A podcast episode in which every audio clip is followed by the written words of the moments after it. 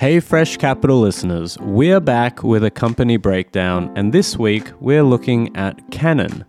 Many of you would know Canon for their market-leading cameras, but Canon is much more than a photography business.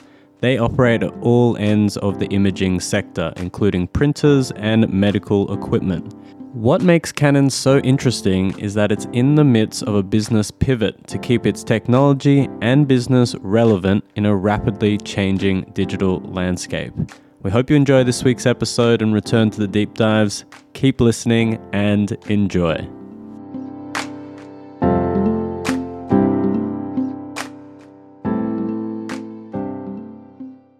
Welcome to another episode of Fresh Capital. Every week we provide a refreshingly simple way to learn about companies and investing.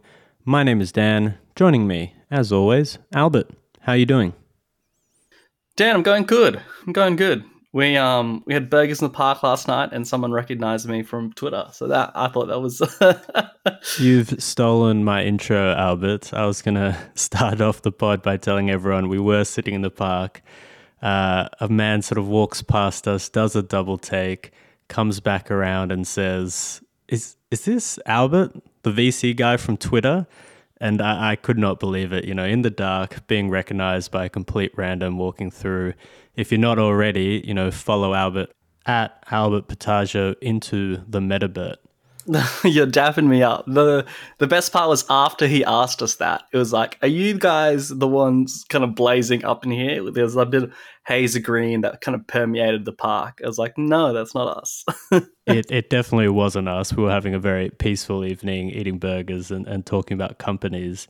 But uh, it, it was a surreal moment for me, Albert. I, I never thought uh, I would be having sort of dinner with a celebrity, but th- there you go. That's what happened.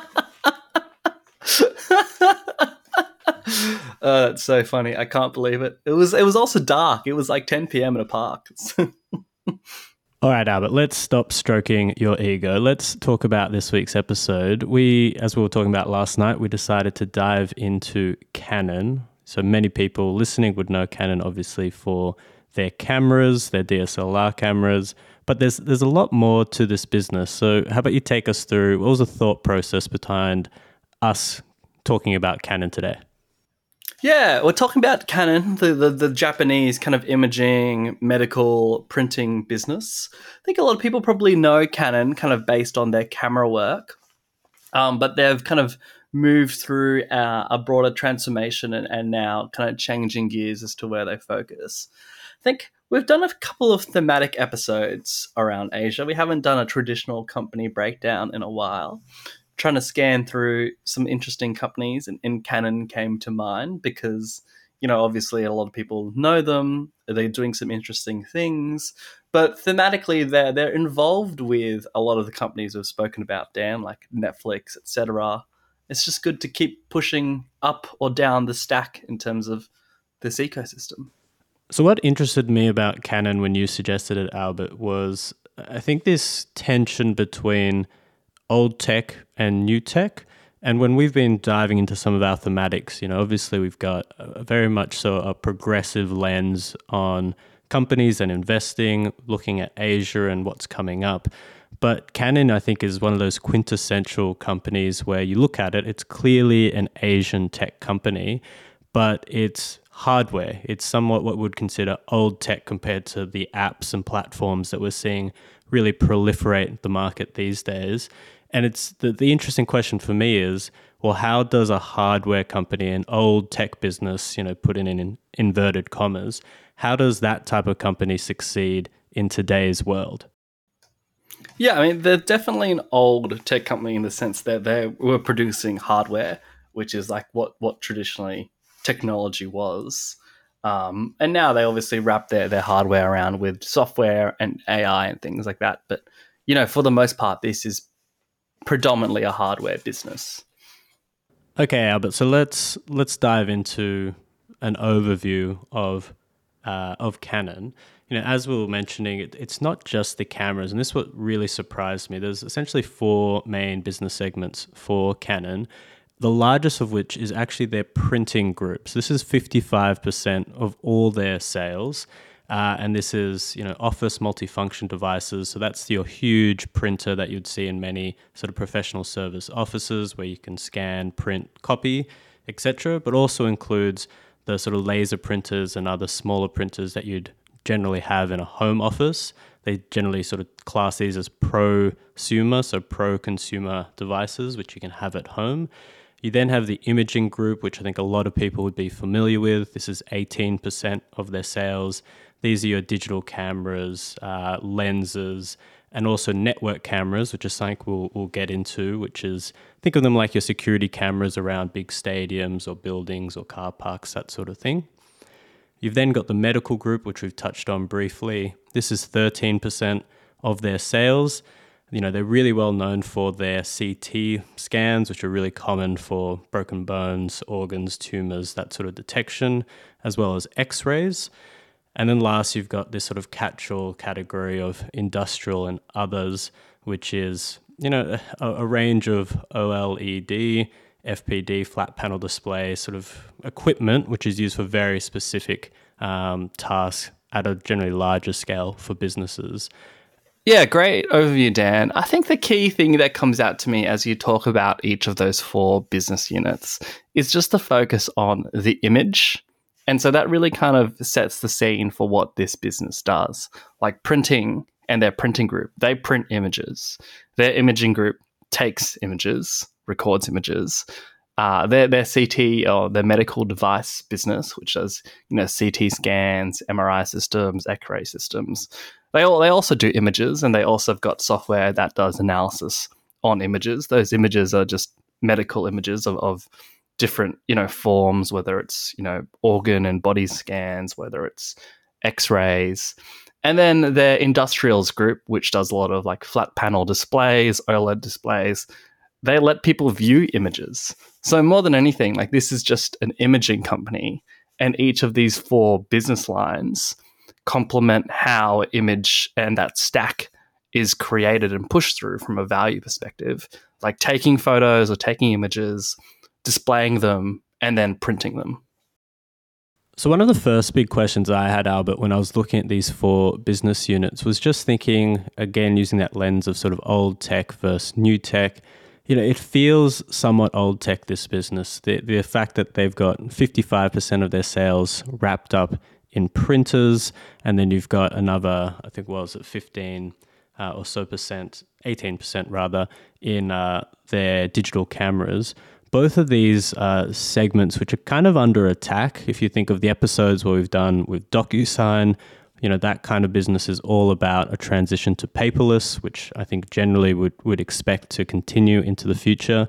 And then with their digital cameras, obviously a huge competition from handheld, handheld devices like mobile phones, et cetera, with great cameras already built in. Yeah, ab- absolutely. Absolutely.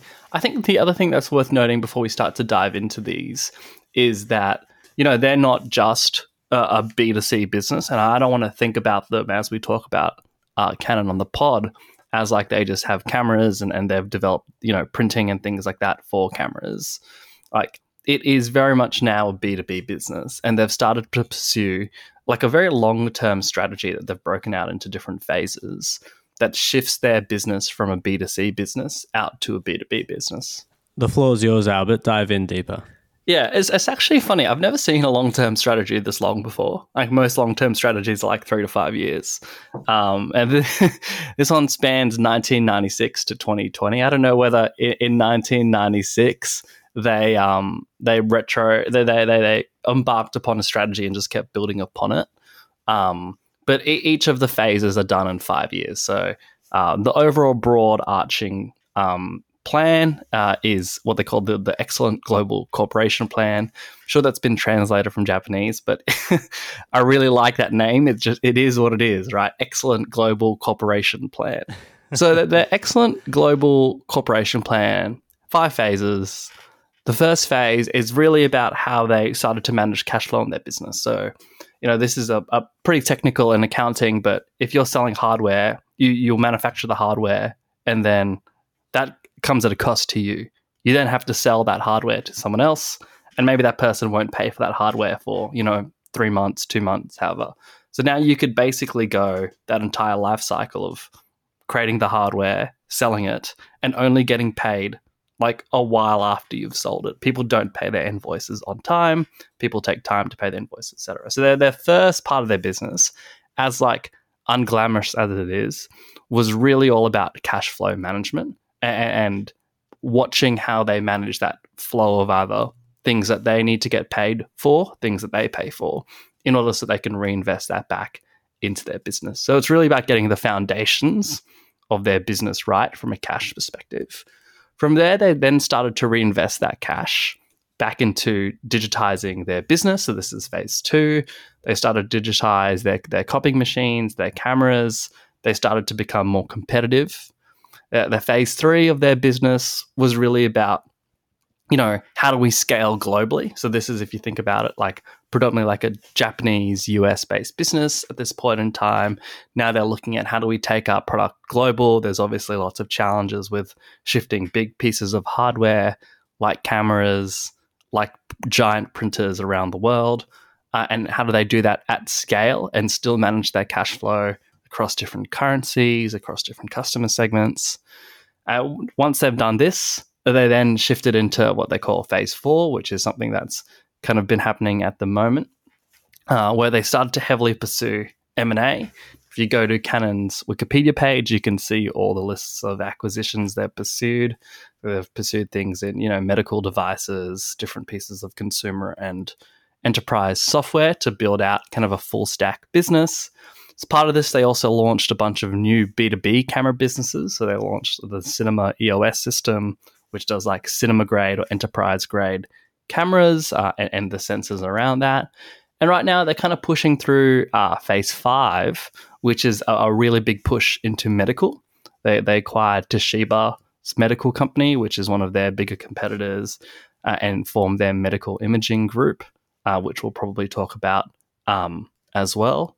But well, thematically, I mean, th- this is uh, obviously their plan and what they've been doing. But what I want to paint is this is a, a traditional legacy hardware business that, you know, had done well historically.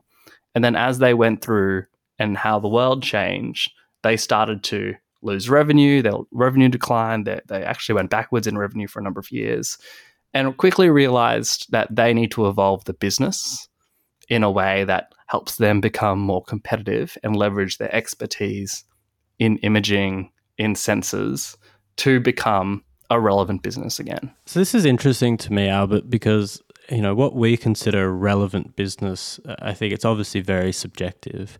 And depending how you're you're slicing this company up, you can look at it in, in different ways. And one way you can look at it is, wow, they make, you know, about thirty billion dollars every year in revenue. That's the same as an NVIDIA. That's the same as a Netflix. Both companies which are very, very hyped. You feel like they've got a lot of momentum. But, you know, if we think of it dollar for dollar, they're very, very equivalent to Canon. So in that sense, it's hard to think of them as not relevant. But you're absolutely right when you're touching on this sort of pivot, this this focus on strategy for Canon. They don't have the same tailwinds as an NVIDIA, as a Netflix, which are very clearly geared towards just what's happening in the future, to the future of our economy, to the future wants and needs of consumers. And in that way, I, you know, I go back to the point I just made before. It feels like where Canon is positioned is a little bit precarious because you have so much market share potentially dwindling in the printing segment and potentially dwindling also in the camera segment, depending on the way new technologies go, shift towards paperless, a shift towards, you know, just, just wanting to have your social media, your cameras, your photography, all of that on your handheld device as opposed to, you know, this big chunky D S L R camera or equivalent. So the question becomes, you know, how can Canon really sustain itself in the face of some of these these factors? Yeah, it's a it's a great question. Obviously, the the overall market for like imaging and cameras has grown because of the smartphones, and now everyone has a, a relatively good camera. But this also has meant that the market for a physical digital camera has shrunk, because if you've got a camera in your pocket that you can carry around, whip out some great photos, and predominantly you know, people don't really share photos. Like, if all the photos you take, you probably only share like one or two a day, if that. Um, just has just meant that it's eaten into the market share of Canon and what they can achieve. That being said, this is why Canon has started to shift towards B two B and play in higher grade spaces. They've definitely been out there and come out and said, you know, you know, we're we're not looking to compete anymore against that. We're we're playing in a different niche. And the niche that they've really found themselves now is mirrorless cameras. So there are obviously multiple types of cameras. You've got D S L R, which contains, you know, mirrors that reflect light as it comes in. So you take a photo, it reflects light through a mirror, and then the, the camera will process that. That's probably like a, uh, not an old school technology, but but definitely older technology. What uh, a big innovation in camera technology at the moment is mirrorless cameras and trying to replicate uh, the quality and the image processing of a mirrored camera, but with a mirrorless camera. And right now, Canon is trying to become the number one player in mirrorless cameras with a key focus on professional photographers, as well as kind of amateur photographers who understand that a phone camera isn't going to cut it. So when you think about the world is becoming more content-driven, more image-driven, everyone's a photographer, when you are in the photography game, or you've got photography as a hobby, you really want to focus on the key products that improve your imaging, because that's your craft, and Canon is playing in that space now. Well, Canon isn't just playing in the space. If we're talking about cameras specifically, they're, they're really leading the space. Anyway, when we talk about companies, which I love and I really gravitate towards, uh, Albert, we're talking about those market leaders, and that's clearly where Canon is for cameras. You know, in, ter- in terms of market share, top five brands in the world, Canon forty-seven percent, Sony twenty-two percent coming in second, Nikon thirteen percent, Fujifilm five percent, Panasonic four point four percent. So really, you're talking about a clear market leader in the field of digital cameras. The question is, though, is is it okay to be a market leader in a market that's shrinking when we're talking about, you know, how many people are now carrying around these big cameras? As you were talking about, Albert, the shift towards, you know, hobbyists, semi-professional hobbyists or professionals with their small businesses using photography uh, as a business. What what kind of market is that for Canon to take advantage of? So if the market's ultimately shrinking, then is it still fine to be a market leader? Should they really be expanding into other areas, not just these sort of dwindling consumers who are buying this product? Yeah, I mean, this is still that that B two C lens. And what, what we just didn't talk about now is like how this cascades and transforms into their B two B business. And, you know, a, a key thing I do want to call out is, you know, Canon is trying to, to service and push further into businesses who are doing content production full time. So if you think about like production houses, big studios, you know, pro- professionals in, in kind of marketing, you know, they're, they're really trying to push through into broadcasting and video production. And those, all those things require incredibly high quality cameras, particularly remote cameras that you can control without the use of people. And so that's a big emphasis for Canon, is because you can almost charge a subscription type business here, where each year these businesses are buying the latest piece of technology because they need to continually evolve the quality of their content. And so while a consumer may only buy one camera every couple of years and buy like one or two lenses every couple of years, you've got these businesses who are constantly pushing the boundaries of their camera quality and their image quality in order to remain relevant. And, and that's one part of their kind of B two B business. The, the second part is around what they call like Um, network-driven cameras. And so, as the name says, they're cameras connected to a broader network. Think of them as like security cameras, cameras that you've got in retail stores to scan products, items, uh, autonomous vehicle cameras, which is a big part of what um, Canon is looking at at the moment. And then they're also kind of pushing into frontier technology like virtual reality. So they've got um, the, this piece of tech they call MREAL. It's nothing like BeReal, but it's a, a mixed mixed reality um, camera technology that looks like a kind of V R headset that you can wear. But this shows that they're leveraging their camera imaging technology to to integrate, you know, V R and A R and build these headsets. So I think for Canon, they've got this consumer lens in their business. They're really shifting into a B two B focus. Those are two good puns there. Agreed, agreed. I mean, one of the questions that throws up for me, Albert, when we talk about well, what's the difference between uh, a B two B lens and a B two C lens from a business perspective, and, and one of them is, I think, quality of your product, which Canon really, really has. Uh, they've clearly got a very differentiated product, which is known by its brand. It's known for particular quality factors. And when you're talking about professionals and businesses that use Canon, they're using it because it really is fit for their purposes. So I think they've got that really on lock. But one, one thing which I question is that their supply chains, they're a business which is heavily dependent on semiconductors, computer chips, you know, not um, unique. We've talked about several other companies which are also somewhat constrained uh, by the semiconductor shortage that's happening at the moment. Electric vehicles is a big one.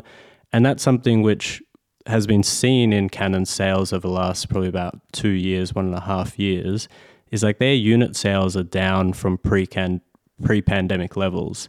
And part of that is attributed, of course, to many of the other factors happening because of COVID. But one of them is the sort of shortage in supply. And I wonder when you're trying to make a pivot and you're trying to create a new product offering that fits a new uh, market niche, in this case, a shift towards more B two B, do they have, you know, that the, the critical components, materials to really pull off that move? Is it just a case of they're in a, a difficult time? It's unfortunate timing for them to be making this shift. Yeah, I think that's a really unfair call out though, because there's really only one full stack hardware business like that, and that's Samsung. And like obviously Samsung is a competitor against Canon because they also manufacture um, cameras, uh, OLED devices, screens, et cetera. But they're such a diversified business in that they sell their uh, chips, they also use their own chips.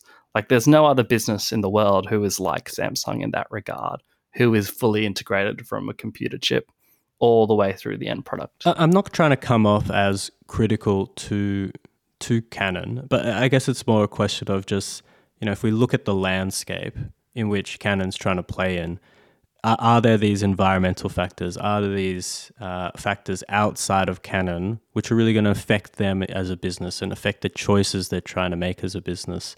You know, sometimes when we think of businesses as failing, you know, it, it's not attributable to the decisions of the management, of the team, et cetera. It could just be the context in which they're operating in. And, and that's sort of, you know, and I'm not thinking that Canon's going to fail just because there's a shortage or constraint on supply of computer chips.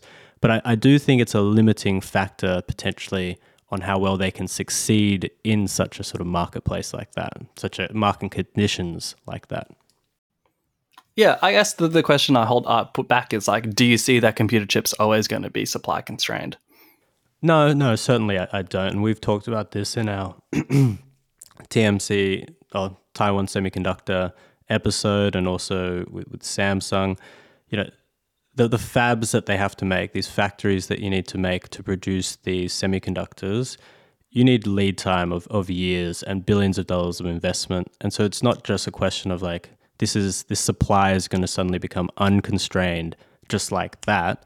There's going to have to be a lead time. And the question is, does that lead time sort of match up with the initiatives that Sony, rather Canon, are trying to pull off right now?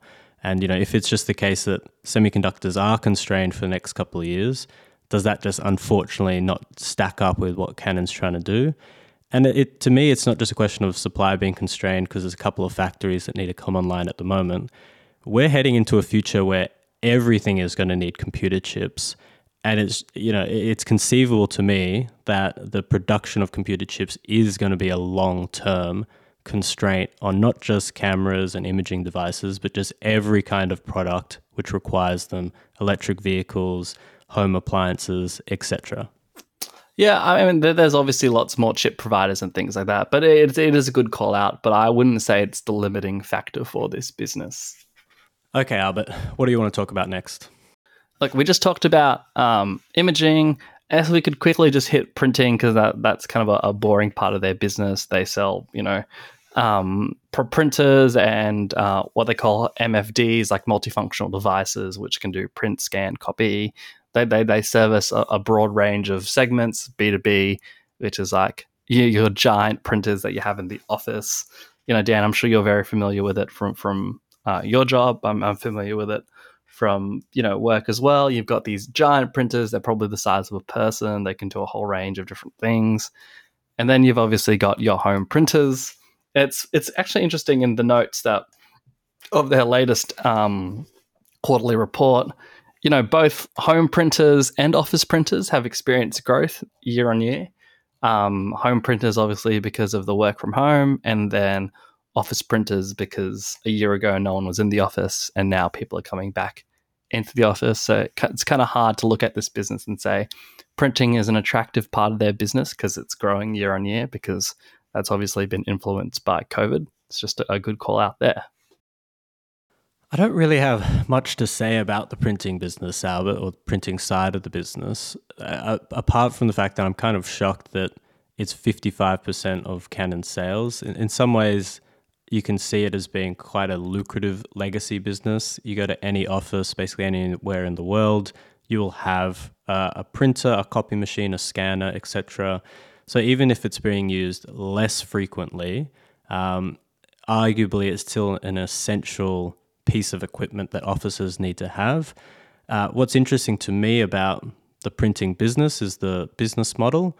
You know, we've talked about how in some sort of uh, consumer electronics and technology, this idea of you have a main product, which then is like the thin edge of a wedge, which opens up to accessories and further purchases. That's very much what a printer is.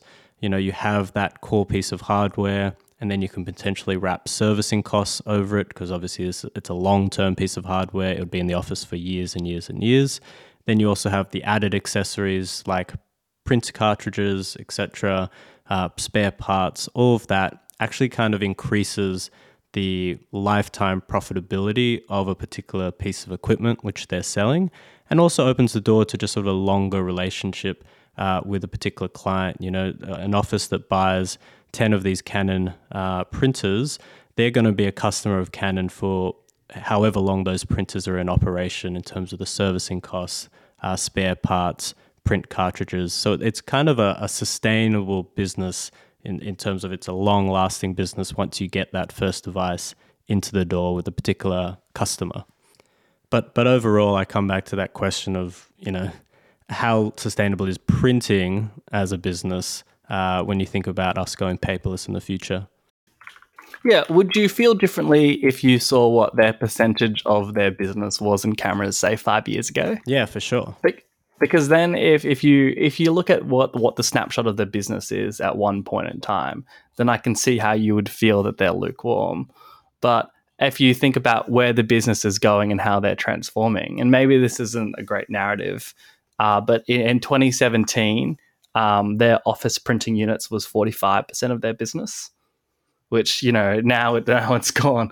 Now it's gone up, which is which to me was very surprising, to to, to be honest. Um, but you know, obviously, obviously, in, in between now and then, you, you've had just an explosion of, of um, images and and things like that. Um, obviously, in digital world, people are still printing, which is which explains that. But you know, there's also other parts of the business that you could explain it with. But to me, that's a bit of a shocking trend if you just compare those two data points. Yeah, it is. It is kind of shocking, isn't it? You'd think it'd go the other way, but then uh, this is sometimes why I, I really enjoy our deep dives, Albert, and looking at businesses, particularly across a, a particular section, because it, it sometimes it's these uh, what do you call it? You know, when people, you know, this is what I classically say: when when people are zigging, there can be an efficiency, a productivity in zagging at the, at that particular moment, and I think this sort of hits on the point where, yes, uh, as a general trend, things are going paperless.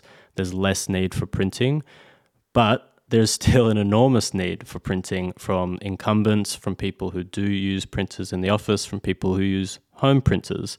And in that way, you know, you're not going to have a hundred different companies servicing that market, but you can have a few. And if Canon is positioned as one of the, the market leaders, you can have a really profitable and success, successful business coming out of that.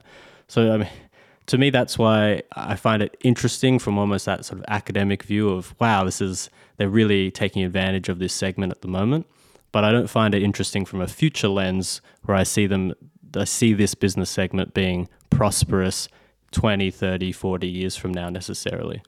I guess I don't know from, from B two B lens, like whether they they enter into customer segments via the printer. That's like the printer gives them the right to play and then they on-sell other things. Or from, from like a medical device perspective, whether they can sell the C T scanners and a printer as a whole package, and that's what makes it attractive because other people can't do that. But, you know, I think if you take it back to what we discussed at the top of pod, this is all about, this is an image business and they play across each of the segments of viewing image, taking a photo image, printing an image. And, you know, despite this digital world we live in, people still want images, businesses still want images. And like you said, as you as you push through diagnosis on a medical device, as you, you know, move through high-end content creation, maybe you still want images printed out because, you know, screens, OLEDs, flat panel displays just aren't there yet. Yeah, I think I think that's right. You know, you, not everyone's holding around an iPad, so they don't have to print anything anymore. They can just sort of have it on a tablet or a screen. That future's still a whiles away. And if we think about the spread of countries we've been looking at with our thematic episodes over the last month, Albert, you know, a lot of developing countries in Southeast Asia and Asia where, you know, that kind of ubiquity of electronic tablets and screens, so you don't need paper, is is is not going to be a quick uh, tap to turn on. You know, there's going to be a long lead time before that future comes into play. And I think that's what uh, Canon are really cognizant of in their materials. I don't necessarily agree with the future vision they're, they're talking about, but in some ways I think they are quite persuasive when they talk about there's always going to be a need for printing in a future where images are so prolific and needed, particularly high quality images. People are going to want to have hard copies of those, ones that they can hold in their hands and exchange with colleagues. And so, you know, you, you're perhaps losing the less valuable printing, you know, the reams and reams of documents, contracts, hundreds of pages of just typeface. But if we're thinking of images, of, you know, those crisp, really lovely looking photographs, having a hard copy of those maybe is something that isn't just going to disappear entirely in the future. It's actually funny because the volume of printing has actually decreased globally, and Canon say that in their annual report. But printers have increased as a revenue share within their business, and it's still growing in terms of sales per segment, right? This is a part of the business that has, you know, declined but is growing year on year. So uh, very, very interesting. Okay, Albert, I think the, the next business segment to hit is probably medical, right? Yeah, I think the, the big one is, is medical. This is a big part of their, their strategy at the moment, is kind of push into medical systems. And so, like I said at the top of the pod, this includes a range of things such as C T scanners, M R I scanners, X-rays, you know, any kind of medical device that you need to take uh, an image of a person, a body, do some sort of analysis. Uh, it includes digital radiography systems. You're basically taking images of a body in, in different um, levels of fidelity and clarity. Yeah, so I'm going to throw some stuff at you here, Albert, because obviously I haven't done a deep dive into the medical tech itself, but what's really interesting to me about this part of Canon's business is, I guess, the, the geographic spread of where they're positioned as a company. You know, in some ways, I think they're ideally spread. Their sales by region is sort of twenty-five percent in Japan, twenty-five percent in Asia and Oceania, twenty-five percent Europe, twenty-five percent the Americas, you know, essentially. And that kind of division, when I first saw it, I thought was great, because then you've sort of got this stability. You don't have too much concentration in one one area. And if you're thinking about um, yourself as a business, it can kind of cushion you from shocks. But when we talk about the medical business, and I think you prompted this in the discussion before we started recording, you know, the idea of, but really you should concentrate on areas where you have more of an advantage. And so it's kind of peculiar that you have such an even composition of sales by region. For instance, if we're thinking about medical devices, medical equipment, shouldn't there be a higher concentration in geographics where there's an aging population? So for instance, Japan, huge aging population. Um, why isn't there more medical devices being sold there? Because presumably you'd think there'd be more need for them there compared to, we've been talking about Southeast Asia as having a really, really young population and also, you know, less degrees of, I, I think, access to medical facilities. You know, so why why is that such an even split? Now, obviously, these are total sales by region, which includes cameras, um, the medical devices, printers. But, you know, it's just curious to me why there perhaps isn't that focus in certain regions based on a particular problem like an aging population. Well, it's not driven by age of population, but just, I mean, there, there's a lot to unpack there, I think, on on how you distribute medical devices and, and sell. So a lot of medical devices are sold through distributors. So Canon would sell to a medical distributor, and then the medical distributor would then sell to uh, their hospital network or, or their broader like university network and things like that. So I'm not sure if you've ever seen the, the movie Love and Other Drugs with Jake Gyllenhaal. Yeah, so he he's like a medical device salesperson, and he goes out and, well, medical device, he sells uh, Viagra for Pfizer. Uh, that's all the, the movie's about. It's his uh, Viagra salesperson. But uh, generally, um, for a lot of medical device businesses, they don't hit a bunch of hospitals up to try to sell the product. They sell to distributors who then on-sell the product to their hospital network. Um, and so that's how they solve distribution. I think then if you think about you're selling to a particular customer set, which is hospitals, then your market size is really restricted to like number of hospitals. So broadly, if you look at, you know, bigger countries like like the U S, et cetera, they, they will have larger hospitals or more a higher number of hospitals than other countries like Japan. So, you know, just, just I know you, you like a bit of stats, Dan. So, you know, for stats, there there's about eight thousand hospitals in, in Japan, which is actually quite a lot, you know, given that Australia only has about one thousand hospitals or so. Um, but if you if you start to look at uh, other comparable countries, like the U S has so many more hospitals than that. It's got, you know, six thousand hospitals. Uh, you know, Korea's got four thousand hospitals. France has got three thousand hospitals. Germany's got Germany's got three thousand hospitals.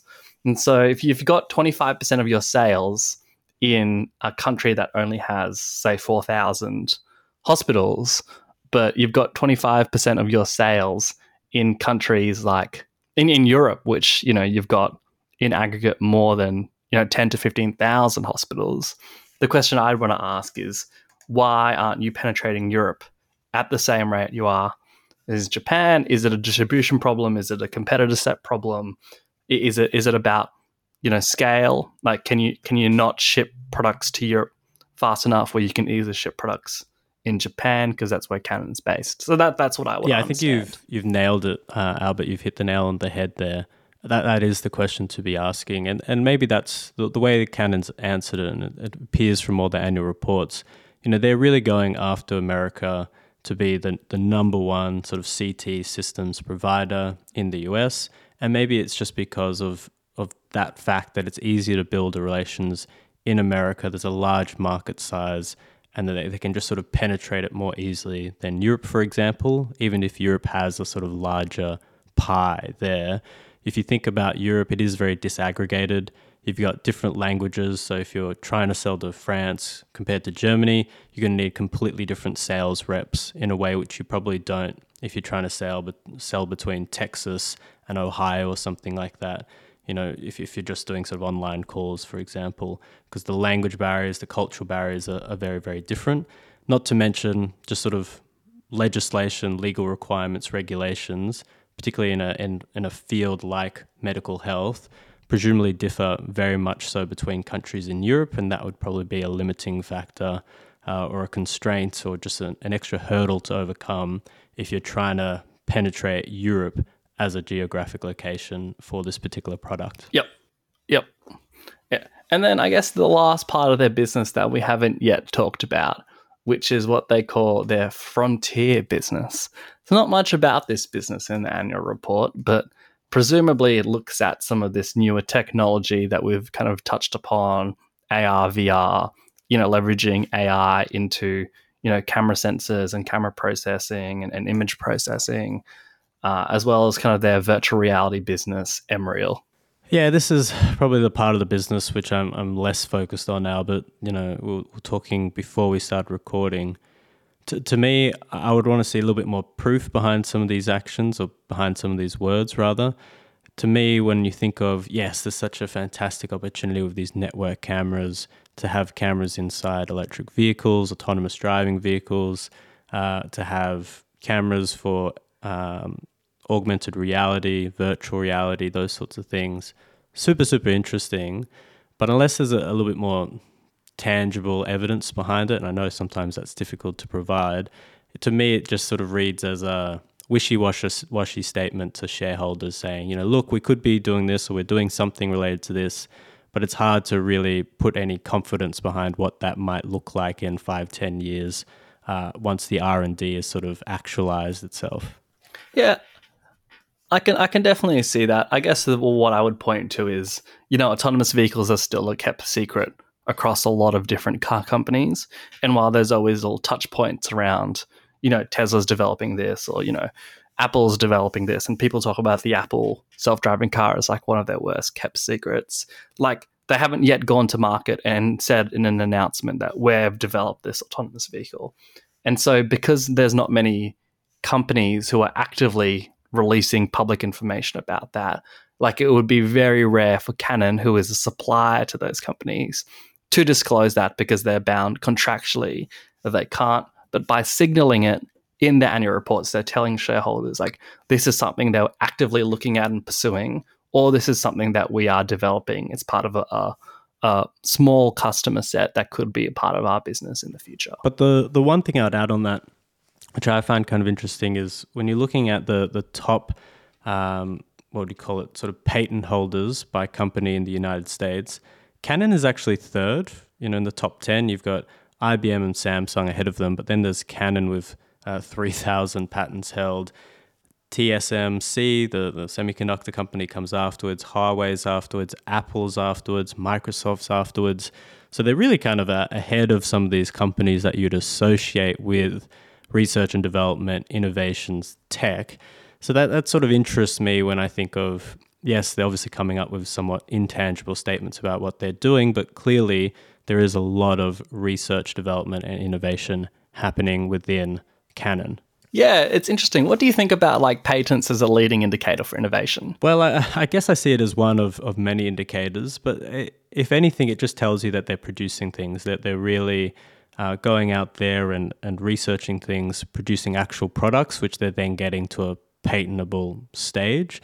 So to me, that, that that is a good indicator, I think, on a on a sort of just general, as a general comment. It, yeah, to to me, it's probably a bit interesting because it goes both ways. It's just like Apple's not going to patent their, again, like their their car, because then they've just signaled to the market, anyone can see the patent filing, that they're developing a car, and and so I don't know whether it is a, a positive or negative signal as to whether they're developing the right tech. All right, Albert, do we want to, we haven't done this for a while, do we want to do verdicts? Oh, yeah, before verdict, or maybe just East-West comparison, because it it is like an Eastern company. Go for it, Albert.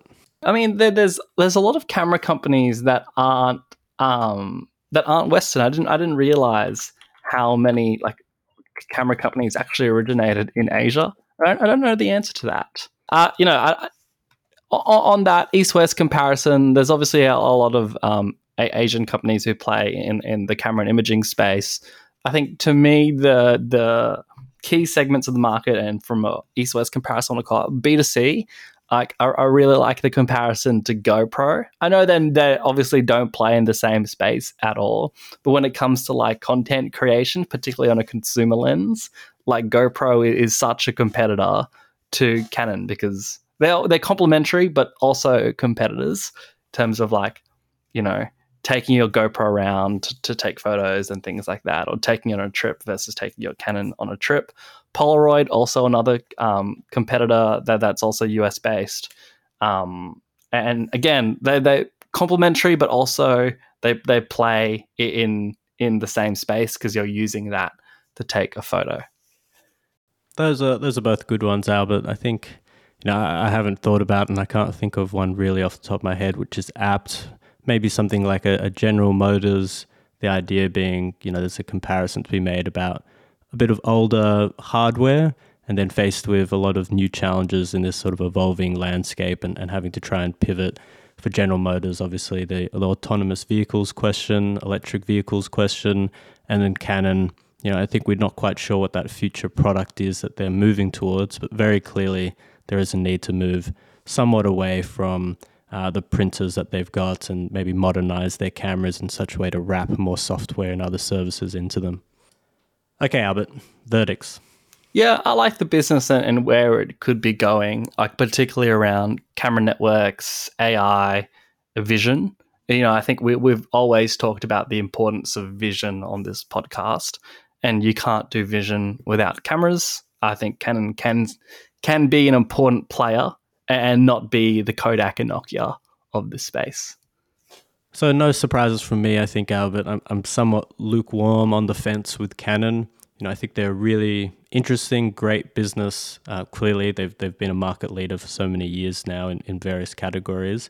But there's sort of long-term systemic questions, which for me, they're probably, you know, maybe five years out from really persuasively answering where they're going to go with those sorts of ones. Not go, I think they've got a clear direction, but, you know, whether that direction is going to work out, uh, I can't really divine that from the company at the moment from what I can see, but really, really interested to keep track of them and just sort of revisit them in a couple of years to see how they're going in terms of sales in this really, really competitive and changing environment for them. Yeah, interesting. Did you see their their mini, their like tiny, tiny button camera that they're developing for like autonomous vehicles and things like that? It's like this tiny three point two megapixel camera. No, I haven't, but it sounds super cool. Yeah, so so they've shrunk the camera all the way down into like a tiny camera that they can manufacture at scale. Maybe that hopefully gives you comfort around what this business can do. Okay, Albert, let's finish up there. Thank you for listening to Fresh Capital, a podcast about companies and investing told in a refreshingly simple way. If you're not following Albert on Twitter already, please get on that. And of course, check us out next week. See ya.